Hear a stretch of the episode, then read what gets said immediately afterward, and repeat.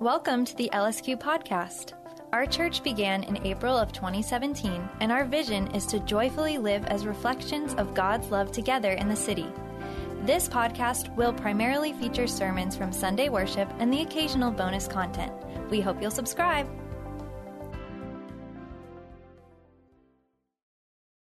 Scripture reading today is from Isaiah fifty-three, verses two to eight. He grew up before him like a tender shoot, and like a root out of dry ground.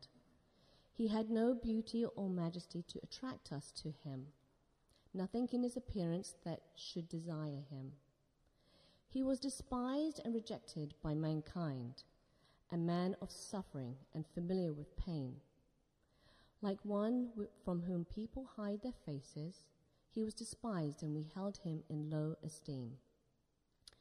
Surely he took up our pain and bore our suffering. Yet we considered him punished by God, stricken by him and afflicted. But he was pierced for our transgressions. He was crushed for our iniquities. The punishment that brought us peace was on him, and by his wounds we are healed. We all like sheep have gone astray. Each of us has turned to our own way. And the Lord has laid on him the iniquity of us all. He was oppressed and afflicted, yet he did not open his mouth. He was led like a lamb to the slaughter, and as a sheep before its shearers is silent, so he did not open his mouth. By oppression and judgment he was taken away. Yet who of his generation protested? For he was cut off from the land of the living. For the transgressions of my people he was punished. Amen. Today's text that we are looking at, we are beginning a new series on uh, this season of Advent. Advent is the time when the church traditionally uh, looks at the life of Jesus, who he is, leading up towards Christmas. It's when we are anticipating who he is. And as I was thinking about what to do during this series, I said, well, who's been anticipating Jesus the most? And the answer to that is the Old Testament. For hundreds and hundreds of years, the Old Testament, the desire for, the need for uh, a, a Savior was anticipated and thought of and described there. So what better way for us over the next couple weeks than to go to key Old Testament passages to look at the nature of who this person is. Now, if you're like, that doesn't really, uh, that's not my thing, let me try to give you, let me look at it a different way for you. Um, put it this way. Over Thanksgiving, I watched the latest Thor movie, Love and Thunder, I think, or Thunder and Love, or Love and Thunder. Meh. It's not, it's not great. Don't waste your time. I wouldn't, I wouldn't waste your time. But there's this scene where the, the bad guy, Christian Bale, who is the, the, the theme of the movie is he's killing gods. And he has this phrase once. He says this. He says, I had a daughter I, once. I put my faith in a higher power, hoping it would save her, and she died. Now I understand my daughter's the lucky one. She does not have to grow up in a world of suffering and pain run by a wicked God. Choose love instead. And I thought that actually encapsulated well what I see with most New Yorkers, what I see with most Americans. That's how they see God these days, which is that um, God could stop the evil and suffering, but he doesn't. In fact, I was talking to someone just uh, last week who, who said, listen, I can even believe in God, I can believe God's good, but I don't think God's great. Because if God was great, he wouldn't let homelessness happen. He wouldn't let evil and suffering happen. And it's a very simple logic. If God is great and powerful, why is there war? Why does my father have cancer? Why does my why, why are my friendships broken? Why is there all these isms that are out there? And I think what's interesting with all those questions is they tend to center on what God hasn't done. What hasn't he done? Now, of course, if God's great enough and big enough to stop evil and suffering, he probably is great enough and big enough to have reasons to allow suffering that we can't quite understand. But I, what I find interesting, and I find this myself, we so focus on what we think he hasn't done, we never focus on what he has done. And I wonder if, and I would argue that, if we if we I think what he has done actually technically outweighs what he hasn't done. And the only way we're going to be able to figure that out is by weighing the facts of what God has done. We want facts, right? Everybody wants that. So here's one, here's a, here's a, an assertion people make: God is love. That's just an assertion. Anybody, that's an opinion. But Christians say the fact that God is is love. How do we know that? Because we look at the cross. We look at Jesus who died for us. And that's a fact. Or um, Christians say, not just like God's alive. Anybody can make an assertion like that, God's alive. Christians say, no, we know that he's alive because he rose from the dead. There are eyewitness accounts from people who d- wouldn't normally say that somebody in the middle of history rose from the dead. And so there, there's the fact there. And so today, what I would think would be would be interesting would be to look at divine proof, the divine action, the facts of what he's done. I think you've heard the saying that actions speak louder than words. So let's look at the actions. Because I would ultimately, I believe that you will most see his love if you see what he's done. And so for our, our text, our text might be one of the clearest places in the entire Bible that, that lists, that categorizes what he's actually done. So let's do this in three ways. Let's look at our need, his actions, and then how they might heal us. So let's look at first our need, then his actions, and then how that actually heals us. So first, our need. If you're new to Christianity, verse six might be the simplest uh, statement of our need. Let, let's, let me read it real quickly. We all, like sheep, have gone astray. Each of us have turned to our own way. One commentary pointed out that most of these words are um, monosyllabic. It's almost as if the writer was trying to put it as simply as possible for us to understand. We all, like sheep, gone astray, each of us turned to our own way. And we need to pause here because the modern sense of self and identity really doesn't like this. The modern world says, wait a second, that's low self-esteem. Wait a second, that's regressive. How are we going to overcome this the the problem of of the, our, our modern sensibilities, which is, this doesn't feel right? How are we going to actually get at, maybe the problem is us? Because I think what most people think is the problem's outside of us. It's out there. I could try to cite statistics. I could I could try to tell you about uh, wars and genocides and racism and sexism and all these isms, that we killed more people in the twentieth century than any other century before. But you could still say, well, that's still the problem's out there. So I could try to get personal. I could try to say, well, hey, think of that time when you hurt that person and you didn't have to. You knew what it would do, but you did it anyway. I think it's always funny that when somebody else hurts you, you've seen this, right? When somebody else hurts you, uh, they're wrong, they're evil, how could they? But when you hurt somebody else, it's complicated. You know, I, it, it, I'm multi-layered. Let, let, let, let me show you all the reasons why. Let me show you, uh, you know, why aren't you trying to understand me? The modern world says the problem's out there. And that means, I, I mean, you'll see this over the past, the past hundred years. It's like, you know what, we just need more education. And by the way, education is good. We do need more education. We need more wealth. But what, if you look over history, we actually are more educated than ever before. We're wealthier than we ever have been before. And yet we still have, we have more problems than we've ever had before. And so the problem isn't just out there. We have to ask ourselves, what might there be an alternative? And our, and the, our text gives it to us. The alternative is we all, each of us. It centers the problem there. And this is where I have to do a little bit of um, uh, ex- explanation, because the biblical idea, the problem is sin, but that word has so much baggage in our modern world w- w- that everybody has a different view of what, th- what that word means. So let's try to define this fuzzy word here. Our text tells us that the problem in us is sin, but it's on two levels. Look at verse six. First, sin is one in our own way. Each have turned to our own way. And this is important. A lot of people think sin is just like a, to, you know, uh, a to-do list. You've broken the rules. You've broken uh, the, the list.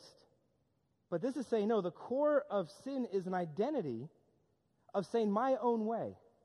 I, I was a psychology major in college, and uh, psychologists have pointed this out. They say in humanity, everybody has something called cognitive bias. It's a very nice, uh, sanitized way of saying that there's something about humans that tend to prioritize ourselves. Take any two babies or toddlers or children or adults and put a toy in between them. And it's like that, that Finding Nemo scene with the seagulls, you know, mine, mine, mine, mine. Everybody, they're, they're doing the same thing. And we laugh at kids, and I think as adults we've gotten better at uh, hiding this self-prioritization, but it's there. Uh, also, over Thanksgiving, I watched um, the movie Wonder Woman nineteen eighty-four, and some of you are like, wait a second, did all you do wa- is watch superhero movies over Thanksgiving? And the answer is yes. That's all I did, and it was great. It was glorious. But in that movie, the villain there, you know what the villain does? He grants everybody their wish.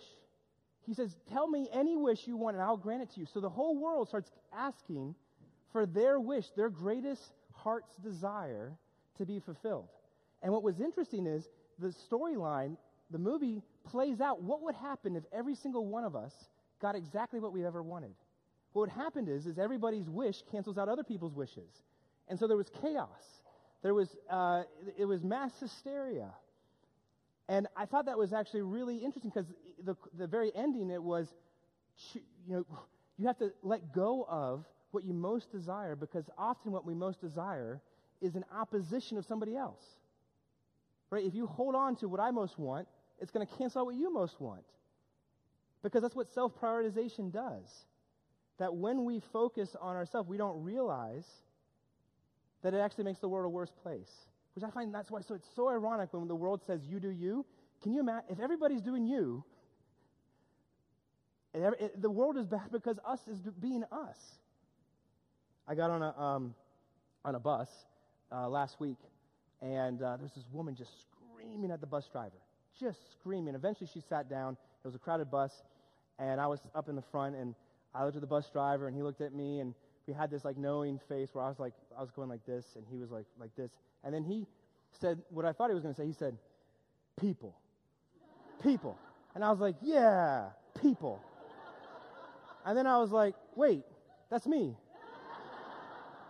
And I was like, and anybody who works with pu- the public, anybody who's in food service or anybody who does like a public facing job understands it's not just that pr- woman over there. It's, it's people in general. That has this me-first attitude. And um, I don't care if you're a, a pastor or a, a, um, a nice person. See, there's this little sneaky trick that says, well, I'm a good person. I do good things. I'm, and, but guess what? There's a part of you that takes that thing and prioritizes yourself. You say, hey, I'm a good person. I'm the one who does good things. I help old ladies cross streets. I, uh, I and there's a pridefulness and a self-centeredness about that. And this is important because I think people think, Christianity is about being a good person, but Christianity is actually telling you that even in your good personness, you can still be self-centered. It's still fallenness, and this is that's the core problem we find here is self-prioritization. Okay, that's the first layer of sin. But look at the next verse. See, first layer is each every individual turns to their own way. But look at verse seven. He was oppressed and afflicted. Now stop here for a second. Western civilization has over-prioritized individual sin. The concept of oppression is not individualistic, it's collective.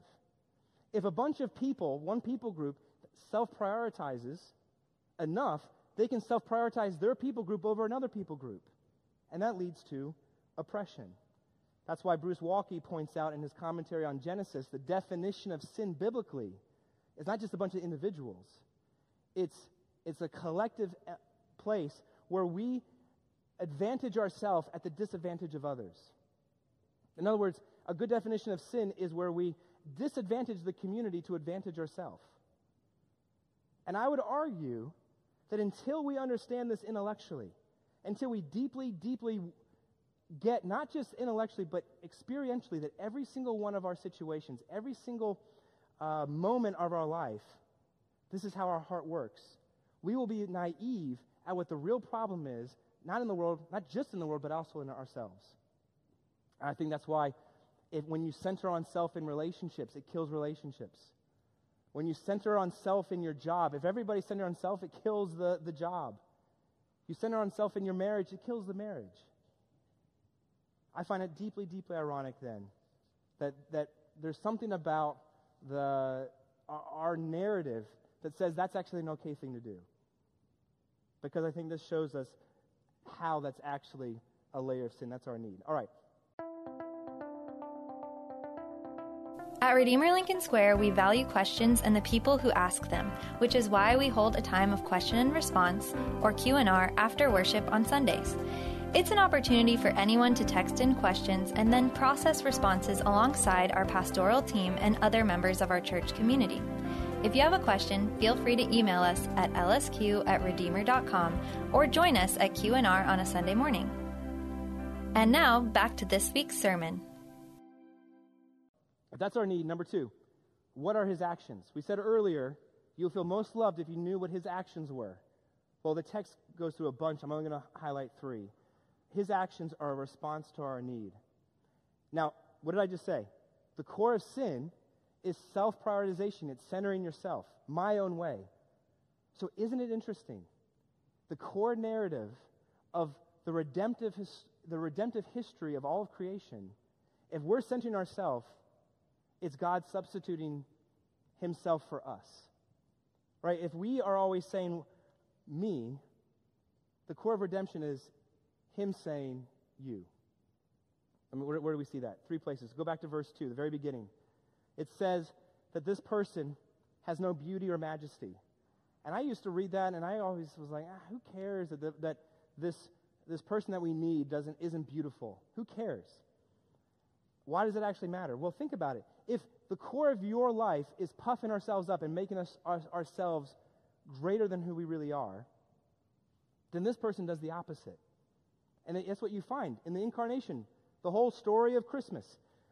It's the God of creation, the glory, the power, the beauty, all in a manger, in a place of, of, of uh, frankly, feces and smells and ugliness and dirtiness, an unsanitary, unsanitary location. I, isn't it interesting? If Christianity is true and Jesus is who he says he is, this man lived for thirty some odd years, and most people on earth didn't think anything of it. That Jesus was so unremarkable, so normal, that he wasn't, nobody knew that he was special. And I believe that's actually what's so special about Christianity. Think about the life of being a Christian. It's the same thing. What does it mean to be a Christian? You read your Bible, you ask the text some questions, you pray, you go to a community group, you come here. It's all very normal. It's not glitz, it's not glamour. And I would argue that's how you know it's real. In fact, if, if I was up here kind of trying to sell you some snake oil and, you know, do a, a song and pony, you know, dance, uh, I even messed that up, see?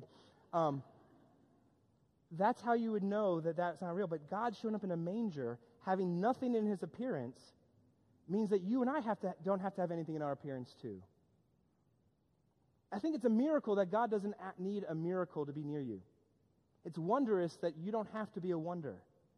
It's special that you don't have to be anything special. That's what's so crazy and beautiful and amazing here. That if God became ordinary to meet each one of us in our ordinariness, it's okay to be ordinary. I think that one of the problems of growing up in this town is the, this town always says you have to be the next level. And some of us are struggling with just our ordinariness, our normalness. And this is saying, if Jesus was, then that's one of the best things about being human. It's okay. So if you want the facts of how God loves you, is that he doesn't require for you to be more than who you are today. That's beautiful. I would argue every other religion in the world says you have to be special. You have to, um, you know, be the perfect person. You have to be the best. You have to be the brightest. I would say the secular world says the same thing. The people in are the accomplished, the best, the brightest. Only Christianity shows up, and what does Jesus say? Come all ye who are weary and heavy laden. All are in. It's beautiful. So that's the first thing, first action. He didn't, number one. Number two, he didn't just come to be ordinary. Look at verse five. It says that he was pierced. In verse five, it says he was pierced for our transgressions and crushed. And all the verbs here in Hebrew point to the because of our transgressions, our iniquities. If we sub ourselves out to be him, he subs himself in to be us and takes what we deserve. Look at verse four, right? It says that he took up our pain. He took up our nature. He didn't have to, but he wanted to. And I, I think one of the eternal mysteries that I struggle with is why. It's my, one of my biggest questions. Why? Why would he do it? Why would he think I'm worth it? And I was asking this text this exact question. I saw something for the first time I've never seen here. Look at verse six again. Yes, the first part says, we all like sheep have gone astray. That's the first part. But look how it ends, verse six. And the Lord had laid on him the iniquity of us all. We so focus on the beginning, we don't look at the end of the verse. We, we focus on how it starts. We don't focus on and marvel at how it ends. It's he does it all for us. The core of Christianity is not what we do for God. It's what God has done for us. And I, I really believe if we just stopped for a second, if we just stopped looking at all the things he hasn't done, we could marvel at all the things that he has. We could completely and utterly marvel that that's what we need. This is saying he comes to you and for you, crushed by the burden of being who you are. He takes that off of you. And we, if we just let him, it would be wondrous. It'd be beautiful. And yet, here we are going around saying, no, I'm going to go my way. I'm going to go astray. I'm going to go over here. Pierced, stricken, afflicted, all actions for you. Third action, last action. Verse seven. Not once, but twice it says that he did not open his mouth.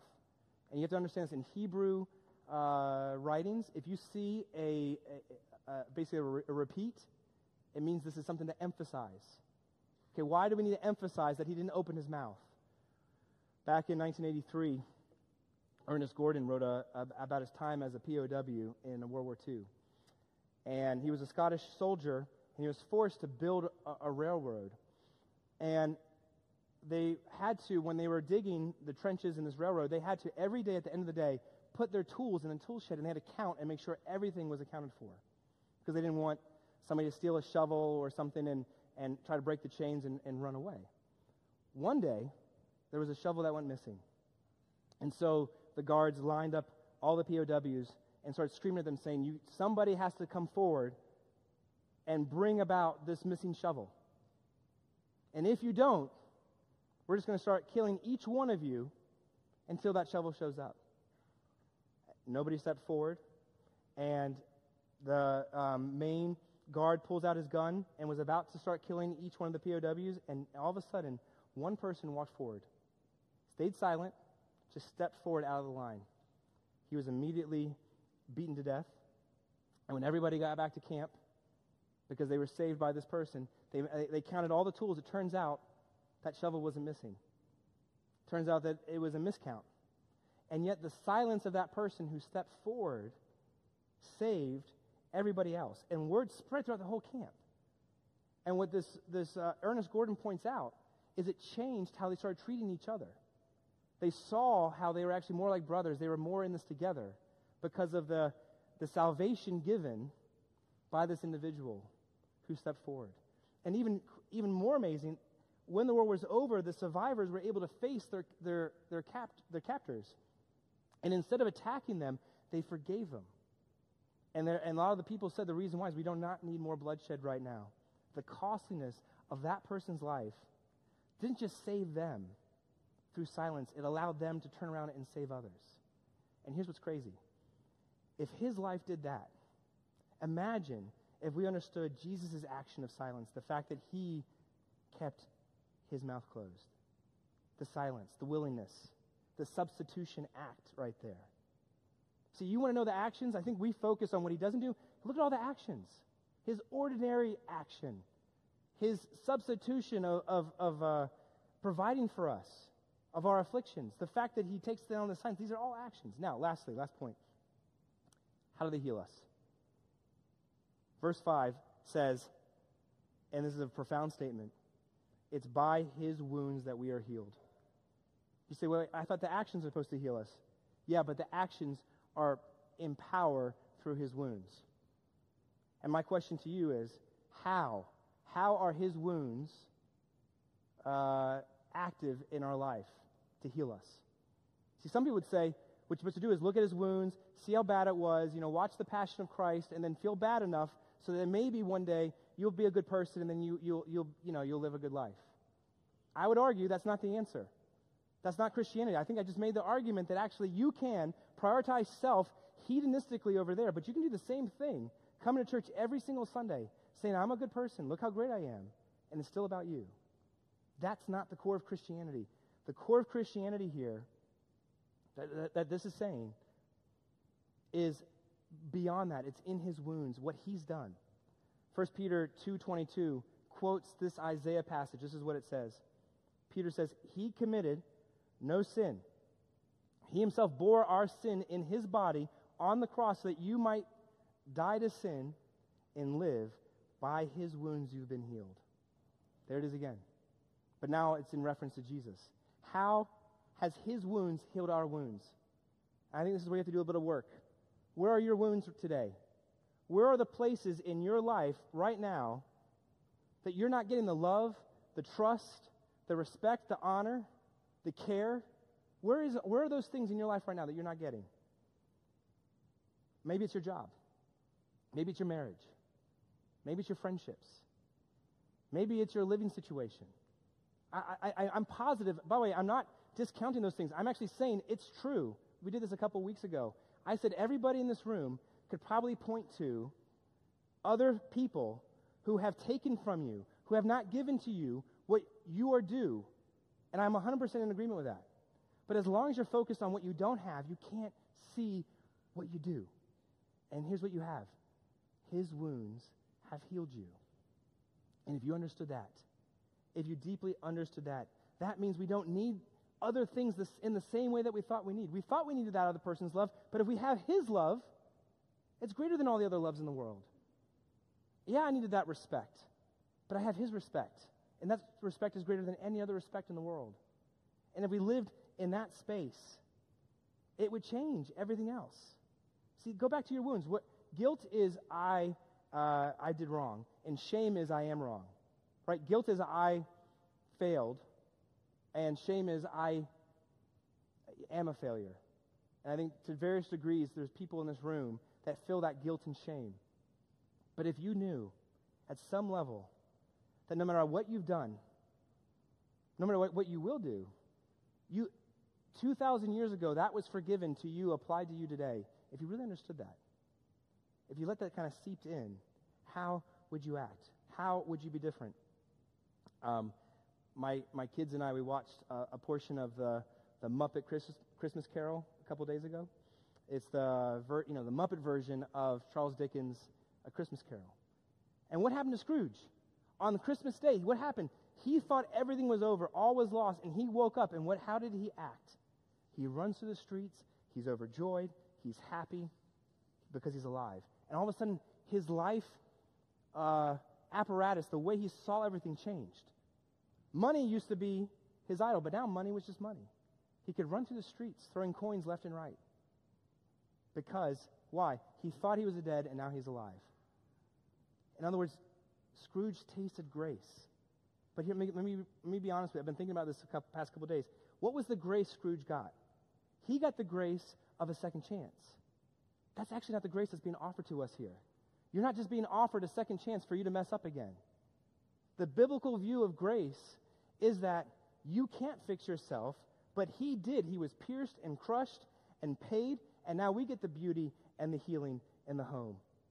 And guess what? If, if Scrooge was transformed by a second chance, how much more could you and I be transformed by the grace of Jesus Christ? If, if, if we just accepted it. We stop feeling bad about how much we're feeling bad. We we we would stop trying to control what we can't control. Jesus didn't give up his infinite glory to solve some sort of cosmic debt for you to kind of go back and, and walk around as if that didn't actually happen. He reversed the roles with you to bring us home. I think that's why the Bible is full of reversals.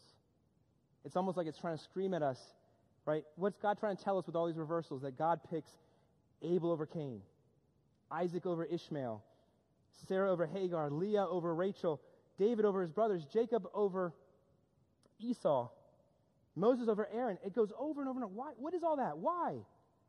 Because life is this. The world picks the beautiful and the powerful and the winners. And that's not how God works. God doesn't do that. If Jesus, it, Jesus believed that the most in God, and his life didn't go great.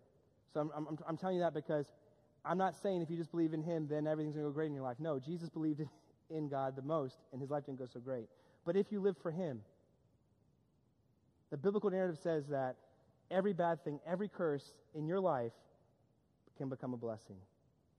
They will mean it for evil. The people that have hurt you might have meant it for evil, but God means it for good. And that's the mystery. I don't know. I can, I'm not up here to tell you why God allows evil and suffering to continue to exist, but I know this. It's not because he doesn't love you. He entered into it. There's not one person in this room, in the person of Jesus, that has someone, has something that he hasn't felt himself and gone through himself. And if God could take the worst thing in all history, the suffering of Jesus, and turn it into a blessing, then he can take the things that you're suffering through and turn them into blessings into your life. That's the promise. That's what we have. In him, suffering is never meaningless. It turns to blessing, because that same reversal that happens, happens on the cross. All was lost, and all, all was found. All was dark, and Christmas, all is made light. Maybe, and I have to be honest with you, maybe you feel like, and maybe you never got into the right school, maybe you not got the right friend group, maybe you didn't get the right parents, maybe you didn't get the right job, you're, you didn't get the, your fair share. I believe you. I, I'm not disagreeing. But when you feel cursed, in Jesus, those curses can become blessings. That's the promise. And guess what then? All your sufferings can allow you to worship Jesus a little bit better. Why? Because each suffering gives you a, a slight better taste of what he went through for you. So when you're hurting, you can say, wait, Jesus went through that for me too? Thank you, Jesus. When you, when you get that next level of hurt, you go, whoa, he even experienced that too? Thank you, Jesus. Uh, to, to end, let me just give you a couple practical things here that I think from the text. One, if sheep go astray, and if you hang, hang out with enough sheep, you see this. The problem is they don't go astray, and they, go, they know they're astray. The problem with sheep is they don't know they're astray. Where are you astray right now that you don't know you're astray? Where are you right now looking to something created that only the Creator can give you? That's what I want you to ask yourself the ne- this next week. Where might where might you be thinking you're thriving, but actually it, it's it's leading to your demise, and you're, you've fallen apart? I think that, um, if sheep don't understand this, then we don't understand this either. That's number one. Number two. Secondly, then, will you turn towards him? If if if our na- natural heart is to turn away and go our own way, will you turn towards him? Sheep always turn away. They get turned around, but will you turn towards him? Maybe today you've never turned to your true shepherd. Maybe you've never done it, but this is being offered to you. Maybe you thought you've been following the shepherd, but now today you realize maybe you haven't. You can turn back towards him. Will you do that? Last thing. If Jesus took the curse so that you and I can have the blessing, every single curse that you go through right now is a potential place for you to remember that ultimate blessing. And if you apply that to your life, nothing can keep you ultimately down. You'll have down days, you'll have up days, but you'll never have without him. You'll never have life without him. And that would make you more stable than you can possibly imagine. Nothing could shake you. I want us to be people like that. Grounded and rooted like that, then the, the series we did on generosity comes out in power, because we can focus not just on our own needs, but we can focus on the needs of the world. Are you ready to do that? Only his wounds are we healed. Let's rest in his actions. Let's pray. Heavenly Father, thank you for superhero movies. Thank you for uh, trivial, just sometimes mindless stories. But, Father, we still see the, the, the truths of life through them all. We see our brokenness. We see our need. Often we cloud it. We cover it. We can sanitize it. We can call it cognitive bias. We can call it whatever we want. But, Father, we have a propensity to center on self, because we think that's the solution. Father, but it leads to more breakdown. And we pray that we see your actions. And this text shows us better than ever, ever before your actions for us. We see your ordinariness. We see your um, your ability to be afflicted and and to take on the, our transgressions. We see that your silence. We never thought that your silence was actually this amazing grace to stand up for us and give us what we need. I pray this morning, there's probably a lot of us uh, dreading this, this holiday season. There's a lot of anxiety. There's always a lot more hurts, whether it's family or the lack thereof. I pray that we would go into your blessing. All the wounds that we have, those are real, but you apply the truth of the gospel to our hearts through this blessing, through what you've done for us. We pray all these things in your name. Amen.